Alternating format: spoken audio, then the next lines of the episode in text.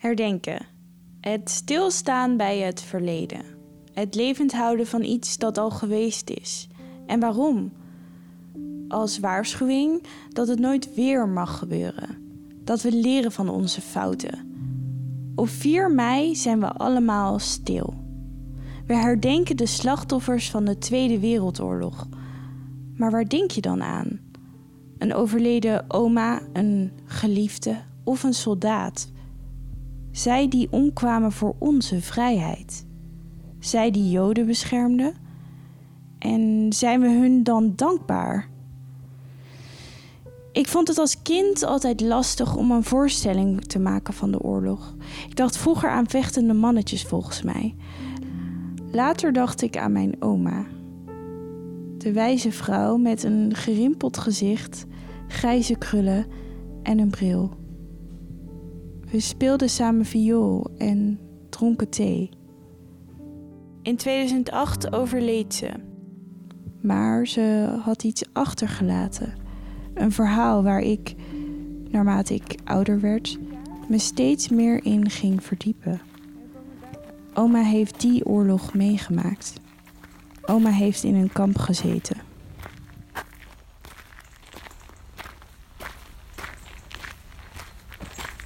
Zeg maar iemand die zo staat met zijn armen. Het is een zonnige maar koude dag. Na een lange zoektocht sta ik samen met mijn zusje Cato voor het grafmonument van de familie van Straten. Dit is het graf van mijn oma. Op het graf staat een standbeeld. Nou, het is een uh, jonge naakte man die uh, uh, schuin omhoog kijkt en, en verschrikt of verdrietig ne een, ja, een negatieve emotie, zeg je dat zo? En, mm -hmm. en met zijn arm gebogen en vuist tegen zijn hand naar beneden. En dan op een grote witte steen met erop hun die omkwamen, haar die volhield. Maar en zegt tekst, dat jou iets? Nee, die tekst vinden we allemaal niet zo. Nee. Uh. Dit zegt ons niets. Toch zal het tijdens deze zoektocht veel voor mij gaan betekenen. Het familiegraf zal het einde zijn van deze zoektocht en om bij het einde te komen moet ik eerst naar het begin. Amsterdam. De Weesperstraat. Een leeg plantsoen.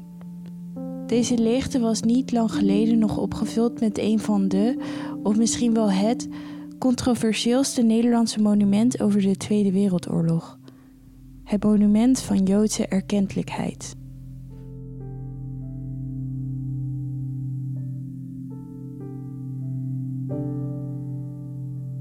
Hoi, ik ben Eva van Leeuwen en je luistert naar Versteende Schaamte, een podcast over het monument van Joodse erkentelijkheid.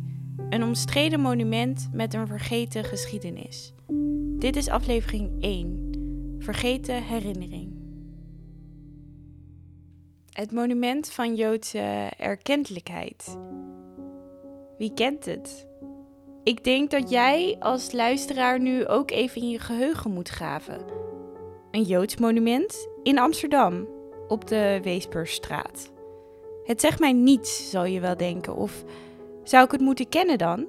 Ik bedoel, het is niet echt een monument waarvan je zegt: Wauw, dit raakt me. Het heeft niet echt de allure van het Nationaal Monument op de Dam. Dat kent iedereen. Uh, ik zet hem iets harder. Ja. Um, ik vraag het aan een Joodse twintiger of zij het kent. Oké, okay, en gaat het over één specifiek monument? Of... Ja. ja. het gaat over het monument van Joodse erkentelijkheid. Ik weet niet of... Oh, Oké. Okay. Um, nee, ik... Uh... Nee, ik ken het niet. Nooit van gehoord. Nooit geweten dat het bestond, maar nu ik het weet, ben ik het er niet mee eens dat het ooit heeft bestaan. Dat soort reacties kreeg ik. Ze gingen vaak gepaard met vertwijfelde gezichten, expressies van boosheid en onbegrip. Een populair monument is het niet, nee. Dat merkte ik al vrij snel. Ik raakte erdoor gefascineerd. Het is een soort nationale vergeten herinnering. En het stond daar jarenlang als stille getuige van een vervlogen tijd. Verscholen en door groen omringd aan de Weesperstraat, maar te staan. Het stond daar maar te verstoffen. Niemand keek er naar om. Iedereen die bij de oprichting betrokken was, is al lang dood. Mensen kennen het niet meer. Tot het opeens verplaatst moest worden. Toen leidde de discussie weer op. Het monument heeft me altijd heel geïntrigeerd. Um, het is een. Uh, omdat het eigenlijk zo'n bijzonder monument is en een beetje een vreemde eend in de bijt. Op het NIOD, het Nederlands Instituut voor Oorlogs, Holocaust en Genocidestudies, spreek ik met Hinke Piersma. Zij is senior onderzoeker bij het NIOD en houdt zich vooral bezig met de nasleep van de Tweede Wereldoorlog. Ze zit achter haar computer. Links en rechts van haar liggen stapels met blauwe, zuurvrije mappen, bruine dozen vol met archiefstukken en hier en daar een stapel boeken. En um, uh, eigenlijk is er ook tot nu toe heel weinig over geschreven, heel weinig informatie over. En het uh, ja, thema van het monument is erkentelijkheid, dankbaarheid zou je ook kunnen zeggen. Bijna een jaar geleden begon ik aan mijn zoektocht. Het is een gehaat monument, vooral onder de Joodse gemeenschap. En velen vinden dat het zou moeten verdwijnen. Weggegooid of weggestopt in een depot. Vergeten. Maar waarom? Om dit verhaal goed te kunnen begrijpen gaan we terug in de tijd. Op het Weesperplein in Amsterdam wordt een monument onthuld dat de Joodse dankbaarheid vertolkt voor de hulp welke in de bezettingsjaren aan de vervolgde Joodse Nederlanders werd verleend. Het is 23 februari 1950. Namens het comité dat het gedenkteken aan de gemeente aanbiedt, spreekt dokter De Hartog woorden van hulde en dankbaarheid jegens hen die hebben gedaan wat zij als een eenvoudige plicht van naastenliefde beschouwden en aan wie de overgebleven Joden hun behoud te danken hebben. De initiatiefnemer van het monument, Maurits de Hartog, heeft het samen met een aantal andere vooraanstaande Joden opgericht. Dit deden zij namens de Joodse gemeenschap, maar het was juist die gemeenschap die bezwaar maakte. Ze vonden het niet terecht dat alle Amsterdammers werden bedankt. Verzetstrijders waren er namelijk zeker, maar er waren ook heel veel mensen die geen hulp hadden geboden. Nou, dat was natuurlijk een, uh, een gedecimeerde gemeenschap. Bart Wallet is historicus en heeft onderzoek gedaan naar dit monument. Het was uh, ook wel een gemeenschap uh, waarvan, je, waar, waarvan velen dus zeiden... nou, we geloven eigenlijk niet dat er een toekomst voor ons is in Nederland... Uh, maar voor de time being moeten we deze gemeenschap maar, maar weer opbouwen. Um, en dus daar, daar, vindt eigenlijk een hele ja, interessante ja, paradox uh, plaats. Er zijn allerlei mensen die, die echt, echt het is, ongelooflijk als je, als je kijkt. Die mensen zijn net terug soms uit de kampen, net terug uit de onderduik. Daar zitten mensen in die um, alles kwijt zijn. Uh, die uh, moeten hun families bij elkaar uh, zoeken. ondergedoken kinderen weer, weer vandaan halen. Hun eigen bedrijven of winkels weer, weer opbouwen. maar iedere dag, aan het eind van de dag, komen ze bij elkaar. hebben ze een vergadering. Hè, met uitzondering van Shabbat natuurlijk. Maar ze komen iedere dag aan het eind van de dag bij elkaar. En dan vergaderen ze over. Ja, de gemeenschap die moet weer opgebouwd worden. Amsterdam had voor de oorlog verreweg de grootste Joodse gemeenschap van Nederland. Naar schatting woonden 80.000 van de 140.000 Nederlandse Joden in Amsterdam. Dit was geen homogene groep. Na de Tweede Wereldoorlog was deze gemeenschap nagenoeg weggevaagd. Drie kwart van de Amsterdamse Joden keerde niet terug. En dan ook kijkt hè, naar, wie hebben die dat initiatief genomen. Wat is het profiel van die, uh, die groep uh, mensen die, die dat initiatief neemt? Dan is eigenlijk heel opvallend dat, hè, dat dat eigenlijk allemaal mensen zijn die in de Joodse gemeenschap... Um, ja, uh, nou ik zou niet zeggen niemand kent ze... Maar het zijn zeker geen mensen die uh, uh, actief zijn in de institutionele Joodse gemeenschap. Integendeel, het zijn eigenlijk allemaal mensen die hun track record hebben opgebouwd in de Nederlandse samenleving. Hè, als Nederlandse politici, als fabrikanten, uh, als maatschappelijke leiders in algemene politieke bewegingen. Maar die eigenlijk voor een belangrijk deel moet je zeggen, ja, vervreemd zijn. Of die in ieder geval op afstand staan van de, de, de institutionele Joodse, Joodse gemeenschap. Het comité dus. Die zou moeten spreken voor de hele Joodse gemeenschap. Prominente geassimileerde Joden met goede contacten binnen de zaken- en kunstwereld. Onder andere Maup de Hartog, Bob Nijkerk, Louis Wel, Jacques Kattenburg en George van den Berg waren lid van het comité. Bob Nijkerk kende de kunstenaar Jaap Kaas, die het eerste ontwerp zou maken. Dit ontwerp was een namenmonument opgedragen aan de Joodse slachtoffers. Een soort protest. Of niet? Dit was gewoon het monument wat Kaas wilde maken. Maar goed, het werd dus afgekeurd omdat het niet genoeg dankbaarheid toonde en eerder gericht was aan de slachtoffers dan aan de beschermers. Het monument werd vervaardigd door de beeldhouwer Wertheim. Nadat een zoontje van de beeldhouwer een lint heeft doorgeknipt, wordt het gordijn voor het monument weggetrokken. Het gedenkteken is uitgevoerd in gele Franse zandsteen en draagt vijf relieffiguren die berusting, afweer, bescherming, weerstand en rouw voorstellen. De opdracht van het monument luidt aan de beschermers der Nederlandse Joden in de bezettingsjaren 1940-1945. Johan G. Wertheim. Roepnaam Jobs. Als Amsterdammer ken je het Wertheimpark misschien wel. Het ligt vlakbij Artes en bij het monument van Joodse erkentelijkheid. Nou, dit park is naar zijn opa vernoemd. Jobs was een bekende kunstenaar en kreeg de opdracht na Jaap Kaas. Hij maakte het uiteindelijke ontwerp. Ik zal het beeld even voor je omschrijven. Het monument staat op een verhoging en heeft een gele grijzige kleur. Het monument is rechthoekig en vrij plat. Het moeten vijf aan elkaar gemaakte Joodse grafstenen voorstellen. In het midden, bovenop, staat een Davidster. Herkenbaar en onmiskenbaar Joods. Op het monument staan vijf reliefs, die de steun van niet-Joden aan Joden symboliseren. En helemaal bovenop staat aan de beschermers der Nederlandse Joden in de bezettingsjaren 1940-1945. Het is een vrij plat beeld. Wertheim heeft hiervoor gekozen omdat het rabbinaat had afgeraden om losstaande beelden te maken. Dat mag niet in het Joodse geloof.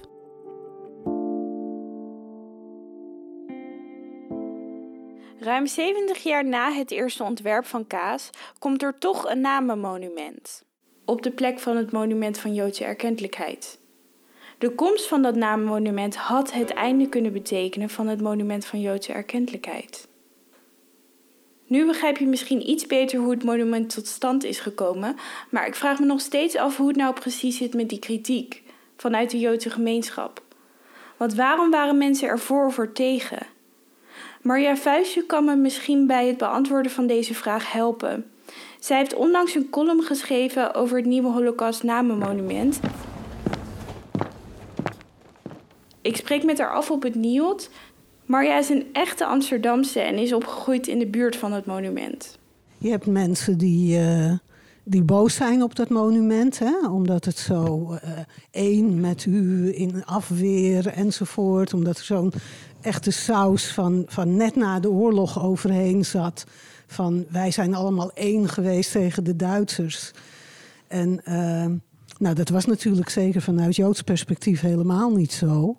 Ja. Maar uh, op dat moment had iedereen daar kennelijk behoefte aan om, om dat zo uit te dragen. En uh, ja, ik, ik, ik vind het uh, heel erg. Ik kijk er meer historisch naar eigenlijk. Ik vind het heel erg een product van tweede helft jaren 40, begin jaren 50. Een product van de jaren 50. Er was kennelijk behoefte aan. Naast positieve waren er ook negatieve geluiden en het comité ervoer dan ook moeilijkheden bij de oprichting, zoals financiële moeilijkheden, geldtekorten. Er werden brieven aan Joodse Amsterdammers gestuurd met de vraag om te doneren. Er werd bezuinigd, er werd goedkoper materiaal gebruikt voor het monument. Daarnaast is er waarschijnlijk een rijke Joodse geldschieter geweest waardoor het monument toch gebouwd kon worden. Maar goed, de Hartog zei in zijn reden dat de Joodse gemeenschap het monument heeft bekostigd, maar dat valt te betwijfelen gezien de weerstand. Maar we zullen het nooit weten. De archiefstukken over de financiën, grootboeken, etc. zijn onvindbaar. Weg. Zoek in een privéarchief of misschien vernietigd. Ik weet het niet. Bart Wallet heeft hier onderzoek naar gedaan. Geld is er uiteindelijk gekomen, zeker. Uh, dat, daar zal zeker ook mee te maken hebben gehad, natuurlijk, dat die initiatiefnemers, uh, ja, dat, dat, dat zijn voor een belangrijk deel natuurlijk ook gewoon ja, uh, fabrikanten geweest. Mensen die natuurlijk toch wel bemiddeld waren. Hè, en die, die hun bedrijven weer hadden teruggekregen. En nou, die, die konden natuurlijk met elkaar hè, wel zorgen dat, dat, dat, dat, dat dit, dit geld er kwam. Um, en goed, ik, ik, heb geen administratie gevonden, dus ik weet niet hè, wie wat precies heeft uh, geschonken. Hè, ik heb wel gezien dus dat de bedelbrieven naar de Joodse gemeenschappen gaan. Hè, van willen jullie alsjeblieft geld betalen? Maar of er, er, er, ruimhartig door de Joodse gemeenschap is gegeven, of door mensen uit de Joodse gemeenschap, en hoeveel, en hoeveel uiteindelijk de comitéleden zelf dan maar hebben bijgelapt, dat weet ik niet. Ik heb zelf ook zo'n bedelbrief gevonden. Hierin staat het volgende. Talrijke giften, vooral kleinere, mochten wij ontvangen. Het ons toegezonden bedrag is evenwel niet voldoende om tot uitvoering van deze plannen te geraken. Tot ons leed verwezen mochten wij tot nu toe uw naam niet aantreffen. Vandaar dat wij tot u komen met het vriendelijke, doch dringende verzoek ons alsnog uw bijdrage voor dit goede doel te doen geworden. Ik ben weer terug op het NIOD, in het kantoor van Hinke. Ja, want het is, het is eigenlijk een heel raar ding. Dat toch? Of, uh, ja. Het is een heel uh, um, raar ding waarin uh, nou ja, de, de maker iets heeft proberen uit te drukken. En um, um, het is ook niet mooi. Er worden ook geen herdenkingen volgens mij bijgehouden. Dus er is niet een jaarlijks terugkerend uh, iets. Um, uh, en, het, ja, nou ja, en het roept dus veel discussie op in de Joodse gemeenschap. En ik denk dat dat goed is, omdat we gebaat zijn bij discussies over dit soort onderwerpen. Ja. De pijnlijkheden uit het verleden blootleggen. Kunnen we die pijnlijkheden wel blootleggen zonder monumenten als het monument van Joodse erkentelijkheid? Is dat niet alleen al genoeg reden om het te laten staan? Het monument is uh, gemaakt voor de openbare ja. ruimte. En um, uh, ik denk dat het uh, goed zou zijn, zeker omdat ook die discussie er was dat een monument weg moest. Mm. Ik bedoel, dat, dat, dat daar, daar, daar, je kan de argumenten wel begrijpen, alleen.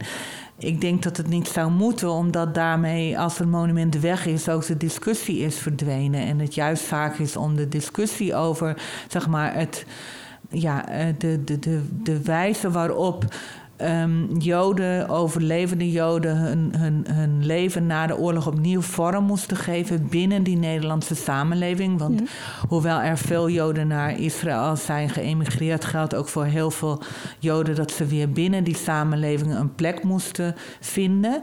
En ik vind dat het uh, Joodse monument voor erkentelijkheid een van die um, bewijzen is hoe men daarmee, hoe men dat geprobeerd heeft te doen. Oké, okay. hier zegt Hinke dus iets interessants. Dit roept veel vragen bij me op, want was die dankbaarheid al gedwongen? En hoe zat het eigenlijk met die terugkerende Joden?